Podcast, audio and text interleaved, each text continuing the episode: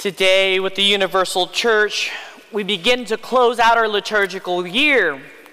Next week, we gather together and begin the first week of Advent. And so as we close today, we celebrate Christ the King, Christ King of the universe.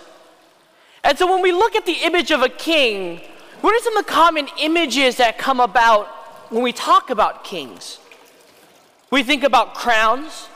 We think about their throne. We think about their regal attire. We think of power. We think of rule. We think of kingdom. But when we look at Jesus Christ, we've given the title Jesus, King of the universe, Christ the King. But what image do we really get of Christ the King today? What is interesting is we get a really juxtaposed image of Christ from the Gospel of Luke. We have that image hanging right above our sanctuary, the crucifixion. So this is our time and moment for us to gather together, enter into that gospel reading, and see how that image, the image of the crucifixion, is the image of a king. It doesn't match up to any of our images of a king. Do we see a throne there? Do we see crowns there, decked in gold and jewels? Do we see regal attire there? Do we see power, authority, and prestige coming from that cross? None of those images, none of those words that we come to describe a king, authority and power, does not radiate from the cross. So then what kind of king, therefore, is Jesus Christ? What is he really trying to show us and illustrate for us? Why does the church have this reading for us today? And most importantly, why is that the image of a king? Those common images and perceptions of kings come from a ruling of the world of the material things. We hear in our gospel reading today those people mocking Jesus, ridiculing Jesus, because they don't believe that that is king. They don't believe Jesus Christ is coming to rule anyone. So they're going to make a mockery of Jesus on the cross, because no king would have to die so much pain. No king would give up his throne for that. No king would leave his kingdom for another. But yet today, Jesus does all of that for a reason. He does that, all of it, for love of us. If we look at the crucifixion, the throne that he sits on is not a chair made of gold, but his throne is the cross that hangs behind him, made of wood. The crown he wears is not a crown decked in gold and jewels, but that crown he wears is a crown of thorns that pierces his head and causes it to bleed.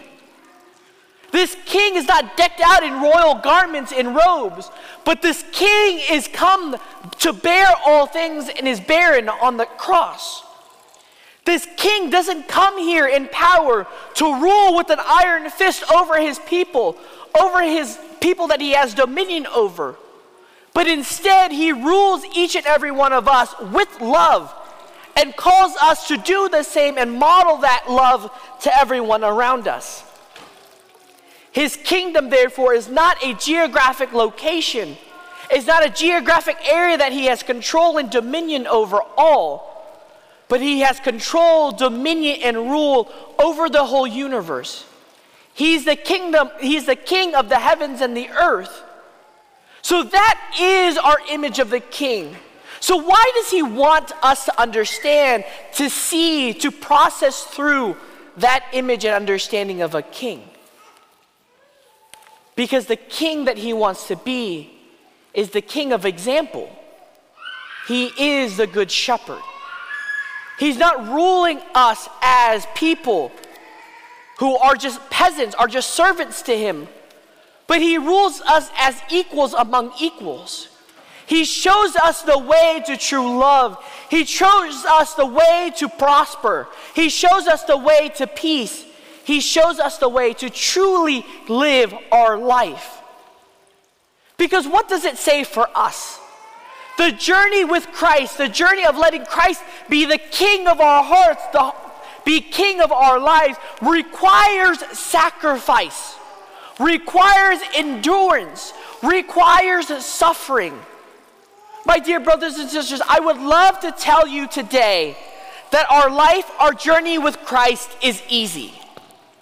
It would be great, because all of us want easy. We don't want to endure suffering. We don't want to embrace sacrifice. We don't want to struggle.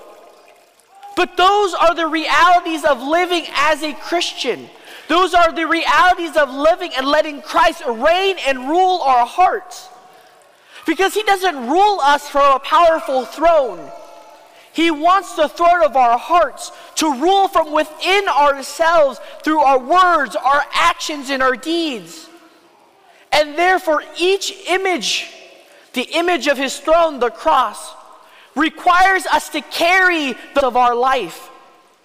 The crown of thorns he wears around his head is meant to give us the image of sacrifice, of giving it all, laying it down, and that in that laying down of ourselves, there's going to be hurt, there's going to be pain. We see Jesus not sit and rule in a posture of power, but his hands are nailed to either side with arms wide open, welcoming each and every one of us to the reign of love, not neglecting his one children at all, but he wants all of us to come to him with open arms. And then for us to mirror that posture and that gesture, to welcome all our brothers and sisters with open arms, with acts of love, with acts of humility, with acts of compassion. And in love, we see he's not decked out in all these gold attires, this robe of power and prestige, but instead, he lays it all and bears all to all of us. Because when we call ourselves to love, we don't want to open ourselves to anything or anyone.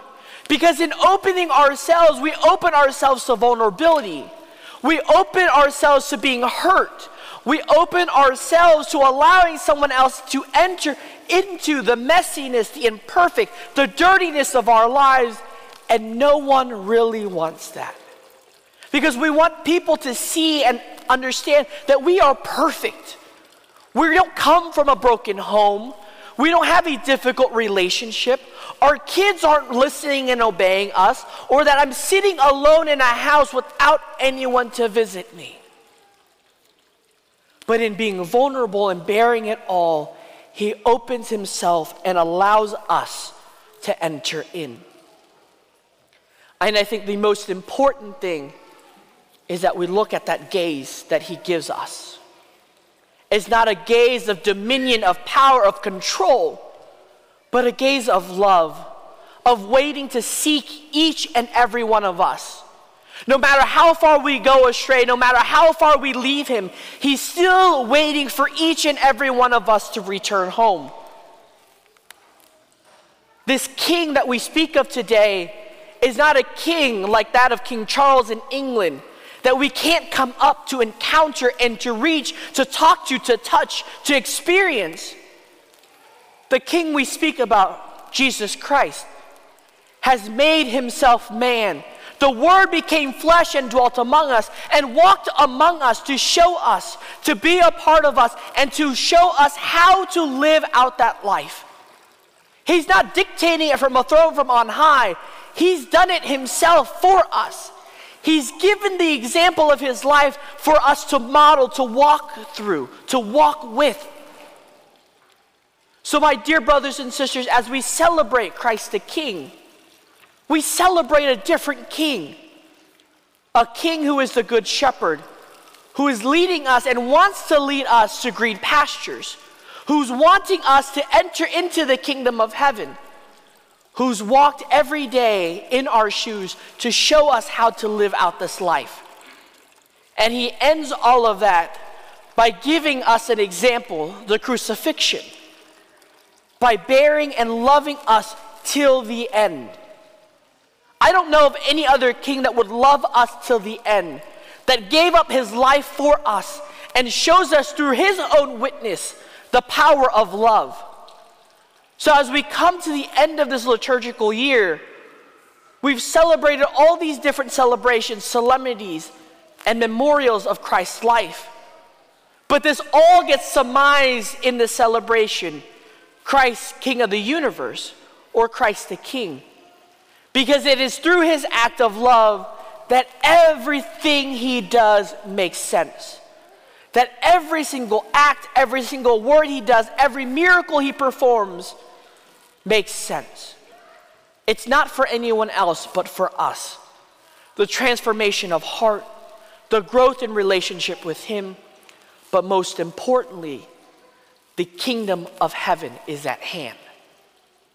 So as we come to the closing of this liturgical year, let us ask the Lord for grace and for strength to continue to follow after this King, the King of the universe, the King of all things, and allow him to be the King of our hearts every day, every moment of our life, so we can follow in his footstep and in his example. Amen.